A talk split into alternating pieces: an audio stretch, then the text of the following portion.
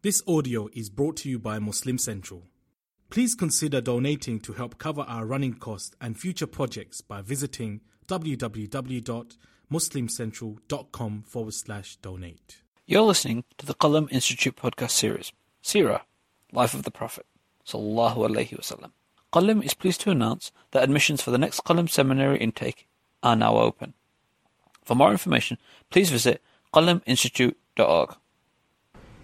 بسم الله والحمد لله والصلاة والسلام على رسول الله وعلى آله وصحبه أجمعين السلام عليكم ورحمة الله وبركاته إن شاء الله continuing with our series on the life of the Prophet sallallahu alaihi wasallam, Asiratun Nabawiyya, the prophetic biography. in the previous session, we talked about, um, or rather in the last few sessions, we've been talking about the Battle of Badr, specifically addressing um, the events leading up to the Battle of Badr and some, some of what transpired um, in the days right before Badr, like how the Muslims ended up there uh, in the battlefield, and also the Quraysh with its army marching towards the place of Badr. Uh, in the previous session, we talked about the night before and the preparations for the actual battle itself and the dua of the Prophet ﷺ um, to Allah subhanahu wa ta'ala to help them and aid them and protect them uh, on the day of Badr. For, today, inshallah, we're going to be talking about the actual commencement uh, of the battle itself. So Ibn Kathir rahimahullah ta'ala, he writes something very beautiful. He says, هذا وقد تواجه الفئتان he says all of the, keeping all of this in mind, now the two armies are in the battlefield facing against one another. وتقابل الفريقان They are faced off and ready to go. وحضر الخصمان بين يدي الرحمن And all of this is of course happening before Allah subhanahu wa ta'ala. واستغاث بربه سيد الأنبياء And the Prophet of Allah sallallahu alayhi wasallam, the leader of all the prophets, he has very emphatically asked for Allah subhanahu wa ta'ala's help and assistance. وَضَجَّ الصَّحَابَةُ بِصُنُوفِ الدُّعَاءِ and the Sahaba have been loudly proclaiming their du'as of all different types, asking Allah subhanahu wa ta'ala for guidance and for tawfiq and for protection. إلى رب الأرض والسماء سامع الدعاء دعاء وكاشف البلاء Allah subhanahu wa ta'ala is not only the one who listens to the dua of the one who turns to Allah but Allah subhanahu wa ta'ala is the one who removes adversity and difficulty from the one who makes dua to Allah and the right before the commencement of the battle the first few casualties that were suffered on that day the very first casualty was actually on the side of the mushrikun There was an individual by the name of Al Aswad bin Abdul Asad al Makhzumi. And so what he basically did was he swore to the idols, to his the rest of the people on the side of the Quraysh, he swore to the idols, I will walk over to the Muslim side and I will basically do whatever it is that I want to do and nobody will have the courage to stop me. And he was known to be kana rajulan sharisan sayy al khalq. That he was somebody who was sayy al khuluq, excuse me.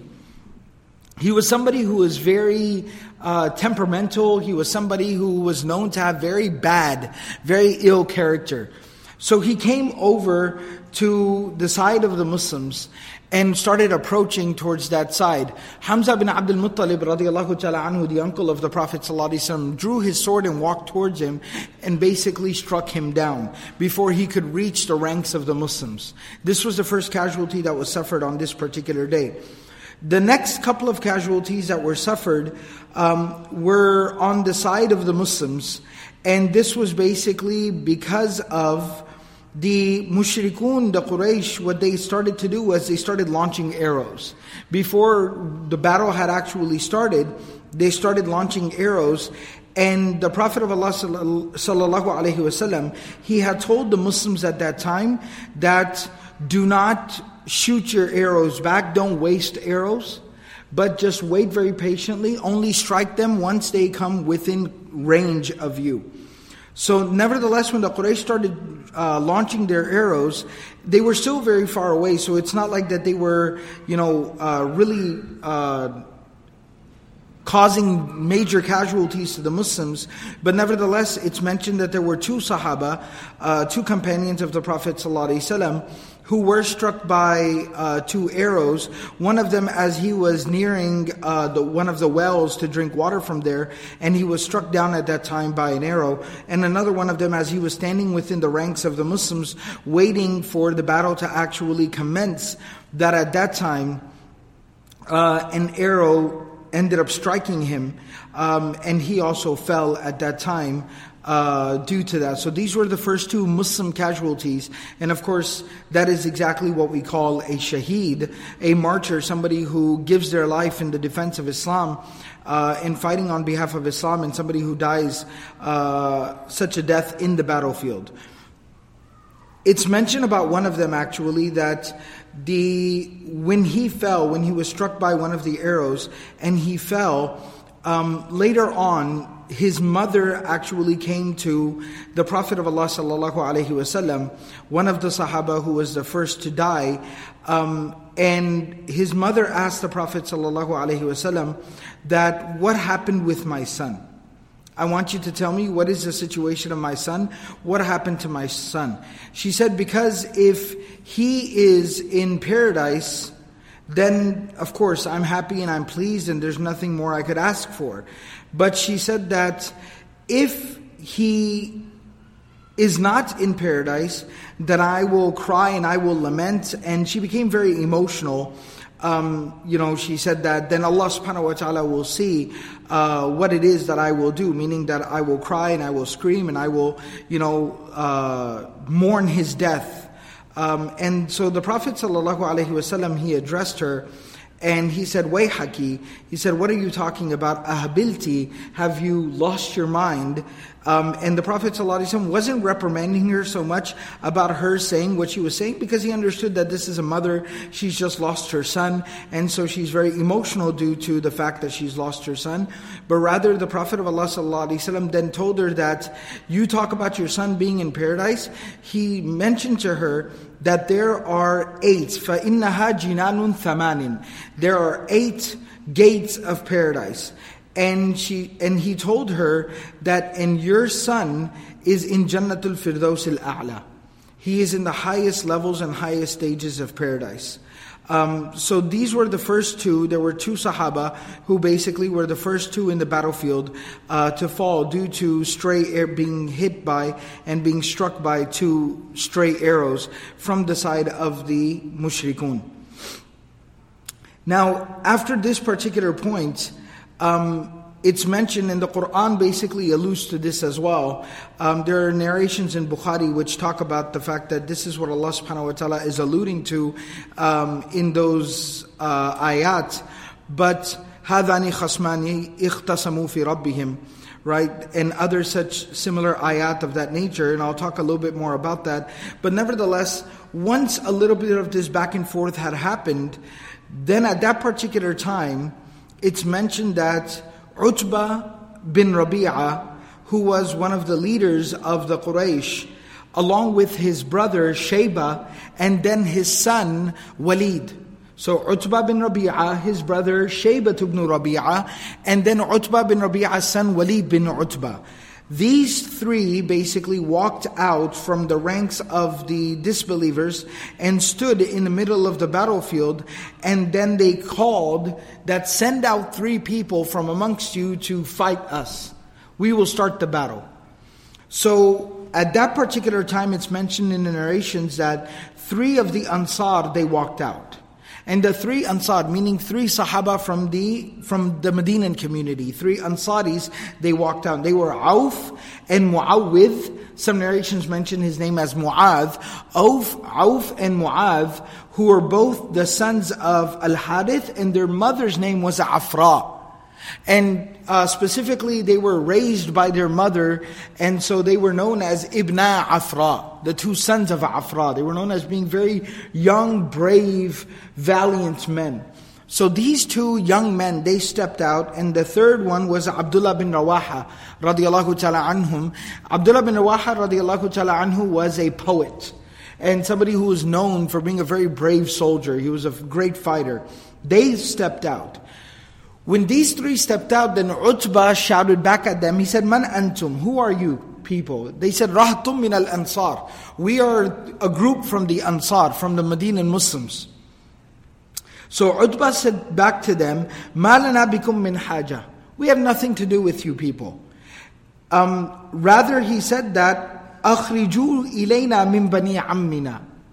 Sent out to us our own cousins send out our cousins to us, meaning the same people who left our religion, who defied us, who disrespected us, who we have a problem with, who ran away from their homes and their families, send them out to us. We want to deal with them. أخرجوا إلينا من بني عمنا وَنَادَى مُنَادِيهِمْ And Utbah said to, called out at that time, Ya Muhammad, akhrij ilayna akfa'ana min qawmina. He said, Ya Muhammad, send out to us our own equals from our own people. So there was a hint of arrogance here, where they're like, what are we going to fight you farmers for?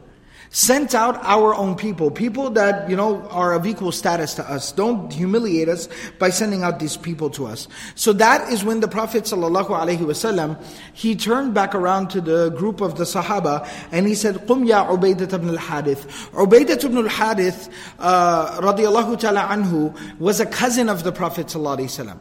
He was a cousin of the Prophet ﷺ. His Ubaidah ibn al-Harith, Ubaidah, the son of Harith, the son of Abdul Muttalib. So Ubaidah ibn al-Harith was a cousin of the Prophet ﷺ, so he's a Qurayshi. وَقُمْ يَا Hamza, and he said, stand up O Hamza, وَقُمْ يَا Ali. And Ali bin Abi Talib radiallahu ta'ala anhu. So these three were called out. Ubaidah ibn al-Harith, uh, Hamza bin Abdul Muttalib, and lastly and finally it was Ali bin Abi Talib radiallahu ta'ala anhum. So these three stood up and basically went out there one of the interesting narrations that Ibn Ishaq mentions, فَلَمَّا دَنَوْ مِنْهُمْ قَالُوا مَنْ أَنْتُمْ Even when these three went out and to the middle of the, the two armies where Utbah, Shayba, and Walid were waiting to fight them, they said, Who are you people? To Hamza, to Ubaidah, to Ali, even though they're related to them. So from this, uh, Ibn Kathir rahmullah ta'ala extrapolates, وَفِي هَذَا دَلِيلٌ أَنَّهُمْ كَانُوا مُلَبَّسِينَ لَا يُعْرَفُونَ مِنَ السِّلَاحِ that basically what happened was that, that that proves that they were wearing either some type of armor or they had their faces wrapped up. So he just extrapolates from this. So Ubaidah answers that, Ubaidah, uh, this is Ubaidah. Hamza radiallahu ta'ala anhu told him that this is Hamza and similarly Ali radiallahu ta'ala anhu identified himself. So at that time he said, Na'am akfa'un kiram. Yes, these are uh, equal uh, opponents. One of the very interesting narrations and again, it kind of shows you that, you know, this, this was battle, this was warfare, and so you have to employ strategies of battle and warfare. All right? Everything kind of has a place and a time. So one of the narrations mentions that when they went out there, uh, Utbah said to them, تَكَلَّمُوا نَعْرِفْكُمْ Speak up so we can identify who you are because they had their faces wrapped up. So Hamza radiallahu ta'ala anhu, he said, أَنَا أَسَدُ اللَّهِ وَأَسُدَ رَسُولِهِ he said that I am the lion of Allah and the lion of the messenger of Allah, and Hamza ibn Abdul Muttalib. So Utbah said, Kuf'un Kareem. Okay, fine, you're an equal. Ali radiallahu ta'ala anhu said, Ana Abdullahi wa akhu Rasulillahi sallallahu alayhi. I am the slave of Allah and the brother of the Messenger sallallahu alayhi. Meaning I'm his cousin, I'm very close to him, I'm the brother of the Messenger sallallahu alayhi. And Ubaidah ibn Harith, he said, Ana alladhi fil hulafa. That I am from those people who has given the oath of allegiance to the Prophet sallallahu alayhi. فقال فقام كل رجل إلى رجل so then they basically lined up against one another uh, and at that particular time it, it specifically even mentions that Ubaidah ibn al-Harith radiallahu ta'ala عَنْهُ, who was the youngest from amongst the three he was even younger than Ali radiallahu عَنْهُ at this time. He stood across from Ubaidah, uh, he stood across from Utbah ibn Rabi'ah so even though Utbah bin Rabi'ah was the eldest amongst them, but Ubaidah ibn Harith stood across from him, Hamza radiallahu ta'ala anhu stood across from Shayba, the brother, and Ali radiallahu ta'ala anhu stood across from Walid, the son of Utbah. And basically that's when they started fighting, just these three, uh, these, these six basically, three on three if you will. And that's when they started fighting. At that particular time, Hamza and Ali radiallahu ta'ala anhuma, they struck down uh, Shayba and Walid immediately. Like Shayba and Walid were not even able to raise their swords before. Hamza and Ali radiallahu ta'ala anhuma struck them both down. And uh, Utbah and Ubaidah ibn Harith radiallahu ta'ala anhu, they basically both struck one another. And the narration specifically mentions that they both severely injured one another. They both ser- uh, basically served the other with a fatal blow. So they both struck each other very, uh, very seriously. And now that Hamza and Ali radiallahu ta'ala were done with their opponents, and they turned and they saw Ubaidah radiallahu ta'ala fall, so they basically then dispersed of Utbah and pretty much killed him on the spot. At that particular time, uh, Ali and Hamza radiallahu ta'ala picked up Utbah uh, uh, Ubaidah ibn Harith, their fallen companion, they picked up Ubaidah radiallahu ta'ala anhu and they carried him back to the ranks of the believers. When they carried him back, he was very severely injured, right? It was a fatal blow. He was very, very severely injured and he was bleeding out and dying from that injury. So they carried him and they took him back all the way to the Prophet ﷺ. At the beginning of the battle, it's mentioned that the Prophet ﷺ was still in that tent that was constructed for him, and he was still making dua over there. Ali bin Abi Talib radiallahu ta'ala anhu uh, mentions that, you know, the Prophet stood up and started praying salah. He stood up and started praying. He had been making the dua, as I talked about last time, where he raised his hands and was so seriously making dua, so emphatically, you know, turning to Allah subhanahu wa ta'ala, talking to Allah, that the shawl fell off of his shoulders, and Abu Bakr radiallahu ta'ala picked up the shawl and covered his shoulders and consoled him, that ba'da munashidatika rabbika ya Rasulullah, that Allah has accepted your dua, O Messenger of Allah, that the Prophet ﷺ, at this time when the battle started, now he stood up and he started in salah, engaged in prayer, asking Allah subhanahu wa ta'ala for his help and his assistance and his protection and asking Allah to send his assistance. So the Prophet ﷺ was still in there in the tent making dua at that time, and Ali and Hamza radiallahu ta'ala walk in with Ubaidah ibn Harith radiallahu ta'ala seriously bleeding and seriously injured. They put him down, they laid him, laid him down next to the Prophet ﷺ, and the narration mentions that the Prophet of Allah wasallam took the head of Ubaidah ibn Harith radiallahu ta'ala and he put it in his lap. He took the head of Ubaidah ibn Harith radiallahu ta'ala he put it in his lap and he began to comfort uh, Ubaidah ibn Harith radiallahu ta'ala anhu and making dua for him. And, um, and at that particular time, while his head was in the lap of the Prophet sallallahu alaihi wasallam, Ubaidah ibn Harith said something extremely beautiful. Very, very beautiful. I mentioned this a long, long time ago uh, in the podcast, uh, quite some time ago in the Meccan era, when Abu Talib was still alive. And when Abu Jahl and some of the people of the Quraysh started kind of getting people together against the Prophet ﷺ and launched a lot of propaganda against the Prophet ﷺ to make the leaders of the Quraysh turn against the Prophet ﷺ and even convince the family of the Prophet ﷺ, Banu Hashim, to give him up to release him from their protection so that they could basically murder him or assassinate him. Abu Talib, realizing the danger of the situation at that time, he had gone to the people. He stood up in the Kaaba and he said, Ya, ban, ya Bani Hashim. He called out to the family of Banu Hashim. He called out to the family, Ya Bani Abdul Muttalib. O children of Abdul Muttalib. And at that time, he had made a very, very emotional plea.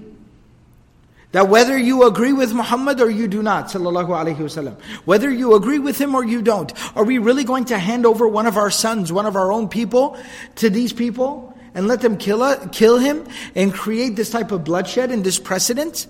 Where's your honor? Where's your dignity? Abu Talib was, was a very intelligent man in that sense. So what he was doing was, he realized that fine, you know, they don't believe in the message of the Prophet.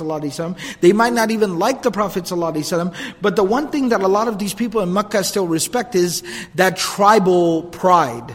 They have a lot of tribal pride. So he basically leveraged that tribal pride that they had, and he used that to settle this issue that no, we will not allow Abu Jahl to just, you know, in cold blood murder the Prophet Wasallam. Even if we don't agree with Muhammad, we're not going to allow him, allow them to do that. So that's what had happened at that time. So now referring back to that, so Abu Talib, what he had done at that time, he had said some ash'ar, he had said some couplets and some poetry, and I mentioned it here in the class. And so Ubaidah ibn Harith, radiallahu ta'ala anhu, he's from the family of the Prophet ﷺ. He's lying there with his head in the lap of the Prophet ﷺ, dying from this wound that he's received. And at that time he looks up at the Prophet ﷺ and he says, يا رسول الله لو رآني أبو طالب لعلم أني أحق بقوله لو رآني أبو طالب لعلم أني أحق بقوله that if Abu Talib saw me here right now, he would know that I kept his word, meaning I I realized what he had said that day.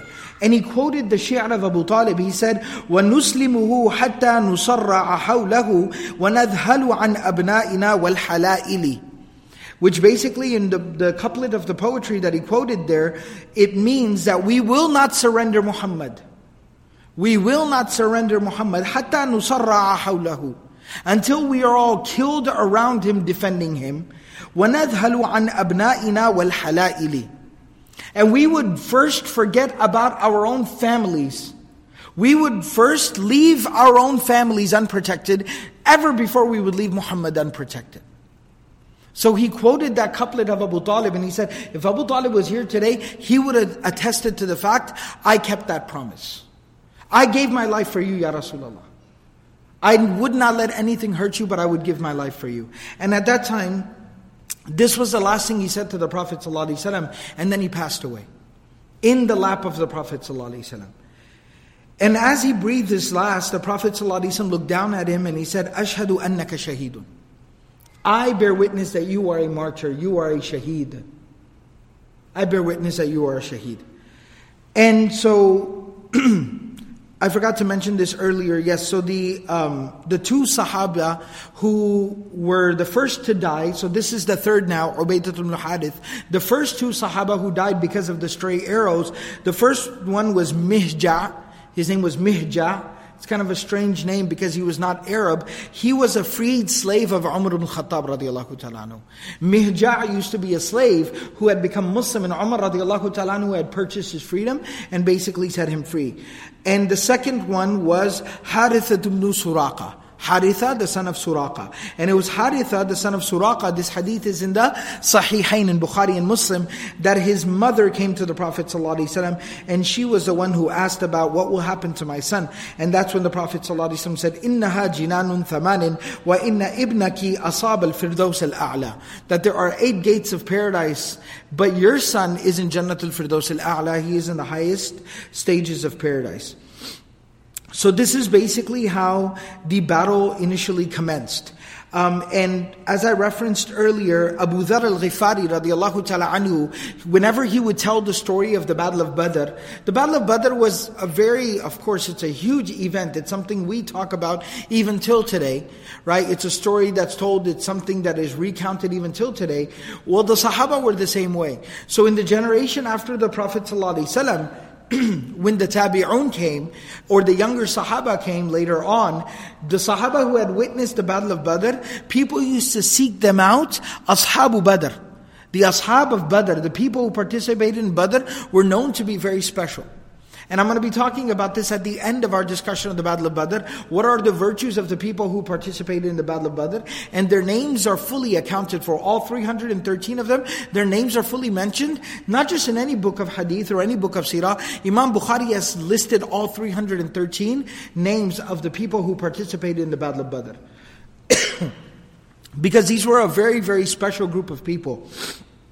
So people used to seek them out to hear the story of the, of the Battle of Badr from them directly. So Abu Dhar al-Ghifari radiallahu ta'ala whenever he would tell the story of the Battle of Badr, and this hadith is in uh, Bukhari and Muslim, that أنه كان يقسم قسما. He used to take an oath. He would say, Wallahi. He would say, Wallahi, أن هذه الآية هذان خصمان اختصموا في ربهم. he said that this ayah nazalat fi Hamza wa sahibihi wa Utba wa sahibihi yawma barazu fi Badr. That the day that Hamza radiallahu ta'ala and his two companions, Ubaidah ibn Harith and Ali ibn Abi Talib, when they walked out from the ranks into the battlefield and they were met by Utba and his two buddies, his brother Shayba and his son Walid. And when these three fought those three, this ayah was revealed about that particular incident. So after this basically happened, the narrations uh, mention that at this time, the two armies, they came close to one another, they encroached on one another, and basically the battle commenced. The battle started at this particular time. And um, one of the interesting things that Imam al-Bayhaqi rahimahullah ta'ala, he mentions that the Prophet of Allah sallallahu alayhi wasallam, he had basically given the Sahaba kind of like a battle cry or a rallying cry. You know, like even today, sometimes you see with like, uh, you, you, maybe you'll see it like in sports or something like that, that there's something that the team will chant or something that they'll say to kind of motivate one another, right? So in that sense, in battle, they have a battle cry or a rallying cry, something that the group says to kind of, you know, motivate one another and re- keep everyone kind of encouraged and motivated. Let everybody know that don't worry, you're still surrounded by your people. So the Prophet ﷺ جعل رسول الله صلى الله عليه وسلم شعار المهاجرين بيوم بدر يا بني عبد الرحمن that they basically were saying, Ya Bani Abdul Rahman, Ya Bani Abdul Rahman. So anytime somebody would say, Ya Bani Abdul Rahman, all the muhajirun would answer. And the shi'ar of the Khazraj, that was one of the major tribes of the Ansar, their shi'ar was Ya Bani Abdullah. So when you would say, Ya Bani Abdullah, all the Sahaba of the Khazraj would answer. And then for the Aus, Shi'arul Aus, when the, the, the Sahaba, the Ansari Sahaba who belonged to the tribe of Aus, they would be called by Ya Bani Ubaidillah. Ya Bani Ubaidillah. When somebody would say Ya Bani Ubaidillah, then all the Aus Sahaba would uh, answer. And the uh, the cavalry, basically the few Sahaba who were riding on horses, the Prophet ﷺ had named them Khaylullah. Khaylullah, the horses of Allah, the cavalry of Allah. Um, and Ibn Hisham in his seerah, he mentions that كان شعار الصحابة يوم بدر أحد أحد that they would answer with ahadun ahad. So when they would say, like regularly, the Prophet ﷺ would call out to them, and he would say, Ya Bani Abdurrahman, then all the muhajirun would say ahadun ahad. And then he would say, Ya Bani Abdullah, and all the Khazraji Sahaba would say, ahadun ahad. And then when the uh, when the Prophet ﷺ would say, Ya Bani Ubaidillah, then all the Sahaba from Aus, they would say, Ahadun Ahad. So in this manner, they basically proceeded into the battlefield. Now, this is one of the interesting things. So when they initially proceeded into the battlefield, Allah subhanahu wa ta'ala mentioned in Surah Al-Anfal, and as I mentioned, one of the things we're going to do at the end of our study of the Battle of Badr is go through extensively the beginning part of Surah Al-Anfal, because that completely lays out the Battle of Badr. And at that time, you'll be able to see what the ayat are talking about. But this, uh, the ayah number 9 and 10, Allah says, إِذْ تَسْتَغِيثُونَ رَبَّكُمْ When you were seeking assistance from your Lord and your Master, فَاسْتَجَابَ لَكُمْ And He answered your call for assistance. أَنِّي مُمِدُّكُمْ بِأَلْفٍ مِّنَ الْمَلَائِكَةِ مُرْدِفِينَ That I will aid you with a thousand angels, one riding after another. Murdifin. Irdaf, radifa, radifun is basically what you call a passenger. So the person that rides on the back of the animal is called radif. Murdifin means one of two things. And the, the Mufassirun mention both of these things. One narration is that it mentions that each and every single horse, so when the malaika, and I'll be talking more about the malaika, the angels coming down into the battlefield, but when they came down into the battlefield, they were riding horses. And one meaning of murdifin is that every angel that was riding a horse, there was an angel sitting behind him on the horse. So there were two angels per horse. The other meaning of murdifin is that no, there was only one angel per horse, but what happens is that when the cavalry, when in the battlefield you are riding your horses together, when the cavalry comes in, if the horses are riding very close to one another, they're moving like a singular unit, right? They're very closely riding together. It's a strategy that it looks, if you look at them very quickly, you would almost think that they're all riding, there's multiple riders on each and every single horse because of how closely they're riding. One other thing that they mention is that the way that they ride is that each basically every two horses next to one another are a little bit apart and there will be uh, the next row of horses will actually be about halfway through. So what they do is that they're basically all interlocked like this. And that's how they ride. So one forward, one backward, one forward, one backward, one forward, one backward. And about halfway there. And so they all ride in that manner. And so if you look at them from the side, you would actually think that there's two per horse. But again, it's, it's a strategy of how they ride and how they attack. So some of the Mufassirun mentioned that murdifin doesn't mean that there were two angels on every horse. It just means that every angel had his own horse amongst the thousand, but they were riding down, coming down from the from the sky. That's how they were riding down. So it looked like that there were multiple angels riding on each and every single horse. So Allah subhanahu wa ta'ala says, مُمِدُّكُمْ بِأَلْفٍ مِّنَ الْمَلَائِكَةِ مُرْدِفِينَ وَمَا جَعَلَهُ اللَّهُ إِلَّا بُشْرَى وَلِتَطْمَئِنَّ بِهِ قُلُوبُكُمْ Allah did not make this happen except as a uh, as a uh, as a congratulations or as a blessing from Allah. وَلِتَطْمَئِنَّ بِهِ قُلُوبُكُمْ And so that your hearts would find full comfort and solace and tranquility in this. وَمَن نَصْرُ إِلَّا مِنْ عِنْدِ اللَّهِ إِنَّ اللَّهَ عَزِيزٌ حَكِيمٌ And the help is only from Allah subhanahu wa ta'ala and Allah subhanahu wa ta'ala is dominant and Allah subhanahu wa ta'ala is all wise. so the Prophet ﷺ basically, this ayah alludes to the fact, إِذْ تَسْتَغِيثُونَ رَبَّكُمْ Remember when you were calling out to Allah, to your Lord and your Master Allah. So the Prophet ﷺ is engaged in dua, and we talked about the du'as of the Prophet ﷺ on the day of Badr. So I told you that the Prophet ﷺ was making this dua the night before Badr, but the Prophet of Allah ﷺ, he continued making this dua on to the day of Badr, and even once the battle had commenced and started. So one of the things I mentioned to you was that the fact that the Prophet ﷺ at this particular time was standing and started to even perform salah to ask Allah subhanahu wa ta'ala for help and assistance. During this time, Ali bin Abi Talib, radiallahu ta'ala anhu, in the narration from Dala'ilun Nubuwa of Imam al-Bayhaqi, rahimahullah ta'ala, he mentions that the Prophet of Allah sallallahu he says the battle had commenced. And I was out there in the battlefield, right? Ali radiallahu ta'ala anhu, the Prophet sallallahu had stood him up, Qum ya Ali, and sent him out for that initial um, face-off, that showdown, before the battle started. And then once the battle actually commenced, the Prophet sallallahu retreated to the tent, he went back to the tent for now. But I'll be talking about what the Prophet ﷺ did after that. For the in, initially in the beginning, because now this is the critical moment. This is when these two armies are now clashing. The Prophet ﷺ went to go make du'a. And I will be explaining about how the Prophet ﷺ later on came into the battlefield. And I want to kind of give that its own right and I want to mention that properly. But real quickly here, just so nobody gets the wrong idea, that the Prophet ﷺ kind of like backed off of the fight and he went to go there and pray while everybody else was fighting. The Prophet ﷺ, after making his dua, and I'll mention the narrations, it's very beautiful and powerful. It does talk about kind of yathibu fi dar'i. They mentioned that after the Prophet ﷺ was done with his dua and he saw the angels coming down from the heavens, from the sky, and he knew that the nusra of Allah subhanahu wa ta'ala has come, the Prophet ﷺ, the Sahaba say, the Abu Bakr radiallahu anhu was protecting him, right? Abu Bakr radiallahu anhu says the Prophet ﷺ jumped up. He jumped and he said that he ran into the battlefield. Yathibu fi dir'i. Right? That armor is so heavy that you can't really move in it. He said the Prophet was like leaping.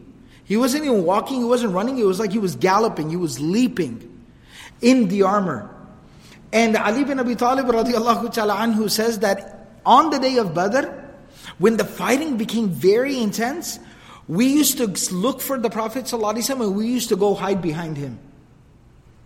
Because the Prophet ﷺ was so brave, and the way he, he would walk all the way to the front and stand out there at the front line, you know, with his chest out, that we used to actually go and stand behind the Prophet ﷺ.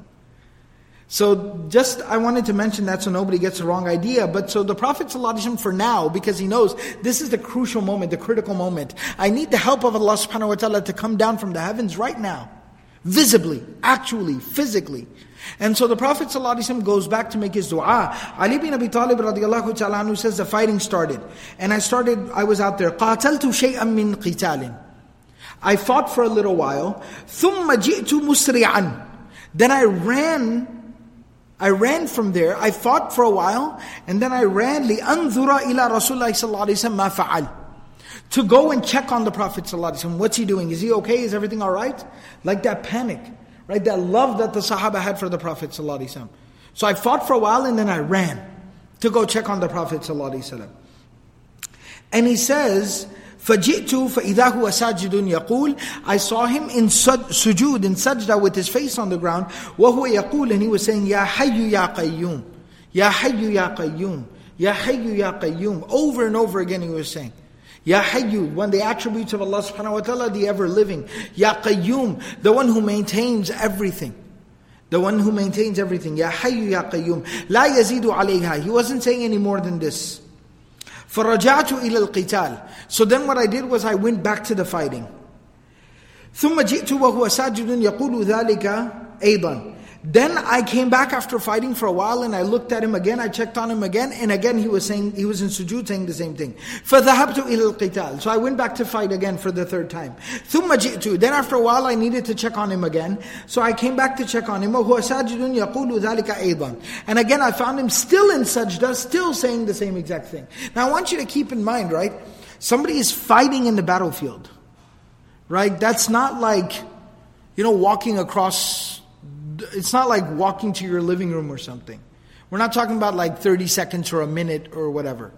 Like, let me just go check on what's going on over there. That's not the same thing.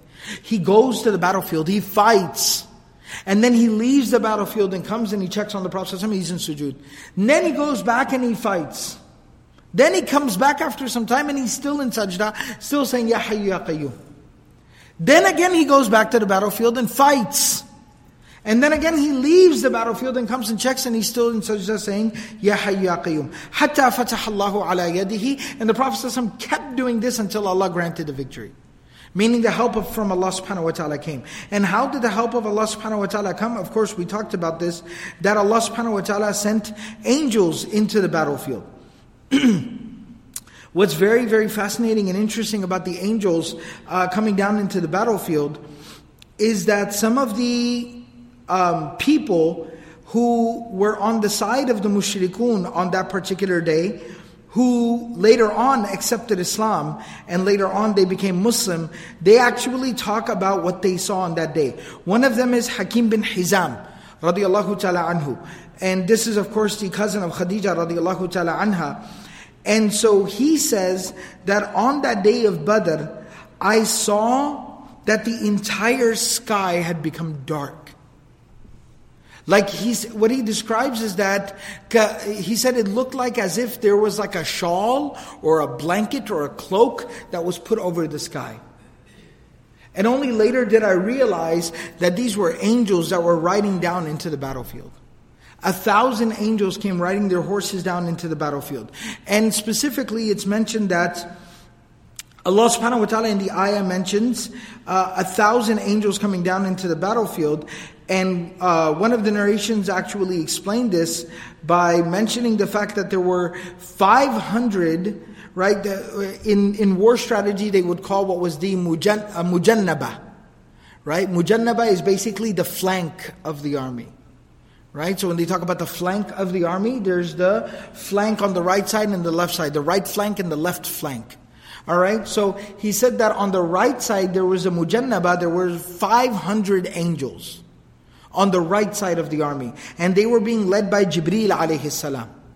And the Prophet sent Abu Bakr radiallahu ta'ala anhu onto that side. So it was Abu Bakr radiallahu anhu and Jibreel alayhi salam leading 500 angels on the right flank of the army. On the left side there were another 500 angels and leading them was Mikael alayhi salam. Mikael alayhi salam. The angel Mikael. And the Prophet sent Ali bin Abi Talib radiallahu ta'ala anhu onto that side. So it was the angel Mikael and Ali bin Abi Talib leading 500 angels from the left flank. And one of the very interesting things that's mentioned about the Battle of Badr, that uh, multiple narrations mention this, that in every single battle, Allah subhanahu wa ta'ala sent angels for the comfort of the Prophet and for the comfort of the believers. But the only time, the only time that the angels actually fought in the battlefield was the Battle of Badr. was the Battle of Badr. It is the only time that the angels actually fought within the battlefield. So, at this particular point in time, the angels they came into the battlefield and started to basically fight on behalf of the believers. And uh, one of the one of the mushrikun, um, it's who later on accepted Islam. He mentions very specifically that nobody from a human being, there was not a human being that had captured me. The one who captured me was not a human being.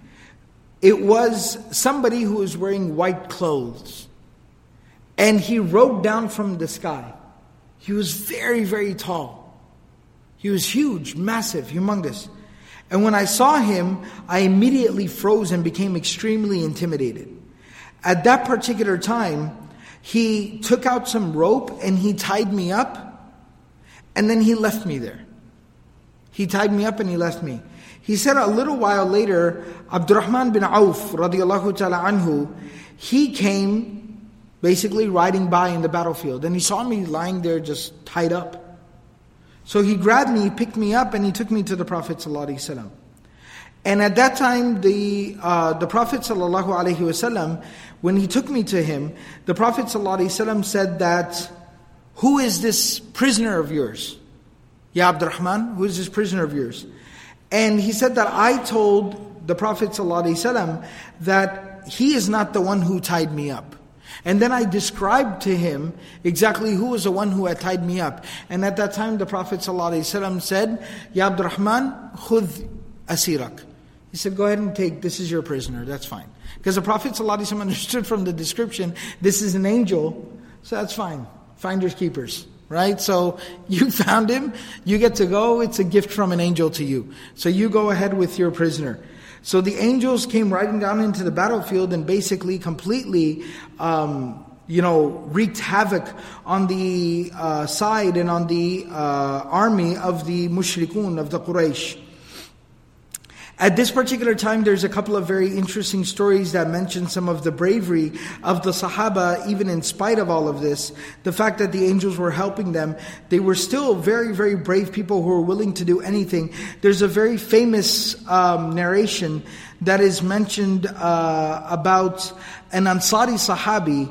Um, that uh, Umair bin al-Humam al-Ansari radiallahu ta'ala anhu, that the uh, Prophet of Allah sallallahu alayhi wasallam, you know, he asked the Prophet sallallahu alayhi wasallam, uh, the Prophet sallallahu alayhi wasallam was uh, encouraging the believers. He was motivating them. So he was saying, قُومُوا إِلَى جَنَّةٍ عَرْضُهَا السَّمَاوَاتِ وَالْأَرْضِ قُومُوا إِلَى جَنَّةٍ عَرْضُهَا السَّمَاوَاتِ وَالْأَرْضِ Go and stand up and fight for the paradise that is as vast as the heavens and the earth. And um, everybody was saying, yes, yes, yes, na'am, na'am, na'am. And um, at that time, he says that I was sitting there eating some dates. I was sitting there eating some dates. So the Prophet of Allah sallallahu alaihi wasallam, he said that paradise, and I heard him encouraging everyone, saying at that time that go to a paradise that is as vast as the heavens and the earth. When I heard him say this, and I was eating some dates, I hadn't eaten anything for days, and I was sitting there just eating a couple of dates, and I heard him say this. I looked down at the dates in my hand, and I thought to myself that the only thing standing between me and paradise are a few dates. And he said that at that time I said, Bakhin, Bakhin, right? Like, uh, you know, how amazing is that? And so I threw the dates aside and he ran into the battlefield um, and started to fight. So the Prophet ﷺ, at this particular time, after making all this dua, now that the angels had come down into the battlefield, now it mentions that part where the Prophet ﷺ, he himself got up from the place where he was making dua. And that's where it says, فَخَرَجَ رَسُولُ اللَّهِ صَلَّى وَهُوَ يَثِبُ فِي الدِّرْعِ And the Prophet ﷺ was literally leaping, wearing his armor, وَهُوَ يَقُولُ سَيُهْزَمُ الْجَمْعُ وَيُوَلُّونَ الدُّبُرِ بَلِ السَّاعَةُ مَوْعِدُهُمْ وَالسَّاعَةُ أَدْهَى وَأَمَرُ that very soon the arm, the group will be defeated and they will turn their backs and run from the battlefield. And that hour, that appointment, that time is their fixed appointment, that time is coming, adha wa amar, and it'll be really terrible for them. It'll be very, very difficult for them.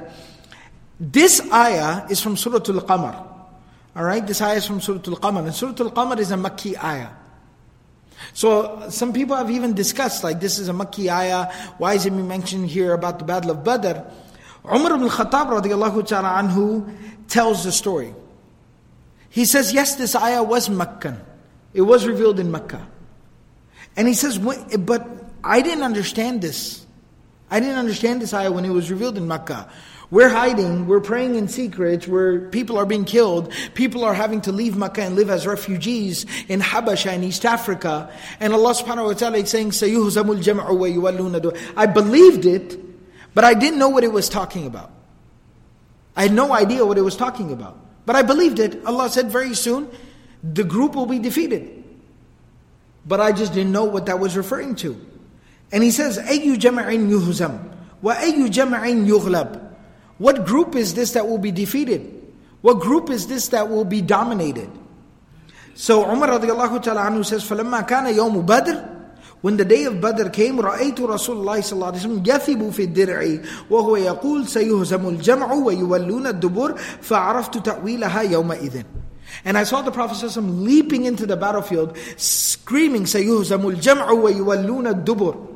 That this is the time. And he said, then I understood what Allah subhanahu wa ta'ala had told us in the days of Makkah. And that's part of the, the even the reflection from that ayah that in moments of difficulty, in moments of adversity, in moments where sometimes you have trouble seeing the light at the end of the tunnel, right? You, you have trouble understanding how is this. Uh, okay, we believe the help of Allah will come and this will all work out. Right? There's probably people that feel that way throughout the world today. But at that time, we constantly say, right? Allah is with the believers. And Allah subhanahu wa ta'ala's help is coming. And Allah's help will come. And relief and reprieve is coming for the, the believers. And that sometimes there's those moments where you think like, but I believe it. Or maybe some people are like, I want to believe it. But I don't see when, where, how, why. I just don't see how it'll come together. This, this incident from the Battle of Badr reminds us that the ayah revealed in Mecca when the Muslims couldn't even show their faces in public. They lived in persecution. They lived in hiding. They lived as refugees. But now we see the victory occurring and angels riding from the heavens into the battlefield. And the tide is completely turning. That this was realized at that time. Now, at that time, the, nobody believes like the Sahaba believed. None of us believed the way the Sahaba believed. They are the standard. Right? So they had zero doubts about the fact if Allah said, Sayyuhuzamul jam'u, then it will happen. That the, the group will be defeated, then they will be defeated. No doubt about it. But even they couldn't have predicted that it would happen like this. That would happen when you are outnumbered three to one. And it would happen when you don't have any type of preparation or armor or supplies. And it will happen with, with angels riding into the battlefield on the backs of horses. Nobody could have predicted that. But that is exactly what we believe in. That when the help of Allah subhanahu wa ta'ala comes and nothing can stand in its way. So at this particular time, as I mentioned before, the angels rode into the battlefield and the tide completely started to turn and the victory basically, you know, uh, was handed to the Muslims at this particular time through divine help uh, of Allah subhanahu wa ta'ala um, in the form of all these angels uh, riding into the battlefield what we're going to be talking about, I'm going to go ahead and inshallah stop here uh, for today. What we're specifically going to talk about uh, next week, inshallah, is we'll be talking about some of the leaders of the Quraysh. One of the very interesting is that when the Prophet ﷺ was informed of everyone who had come to fight in the battlefield that day, Utbah, Shayba, right, Walid bin Utbah, Abu Jahl, and uh, um, Umayyah bin Khalaf, and the list goes on and on and on. The Prophet of Allah ﷺ had even said on that day that أخرجت قريش إلينا أكبادها. That basically Quraysh has handed over its most valuable, its most precious items to us. That Quraysh has exposed itself. It has made, left itself vulnerable. right? So we'll specifically talk about uh, some of the key leaders of the Quraysh falling in the battlefield on the day of Badr and exactly how that happened and how that transpired. And that basically will lead us into talking about the conclusion of the Battle of Badr and how everything uh, basically wrapped up from there and what happened um, not only to conclude the Battle of Badr but what happened immediately after the Battle of Badr. We'll be talking about all of that inshallah in the coming sessions. May Allah subhanahu wa ta'ala give us all the ability to practice everything that was said and heard. And may Allah subhanahu wa ta'ala make the life of the Prophet ﷺ a source of guidance, a source of inspiration, and a source of hope for us. A source of hope for us. We don't study the life of the Prophet ﷺ simply to appreciate our own history, or we don't simply do it to pat ourselves on the back, to feel a little bit better about being Muslim. We study the life of the Prophet ﷺ because it is the basis of our, uh, of our understanding of the religion of Islam. And it shows to us you know, the way Allah subhanahu wa ta'ala operates in this world and how the deen of Allah subhanahu wa ta'ala is meant to function and operate within our lives in every facet and every aspect of our lives, through the good times and the bad. So again, take very seriously the study of the life of the Prophet even on your own time in uh, in the course of your own study. And again, I pray and I hope that Allah subhanahu wa ta'ala makes it a very beneficial study for all of us. Subhanallah wa bihamdihi, subhanakallah bihamdik, nashadu wa la ilaha illa anta, nastaghfiruka wa natubu ilayk.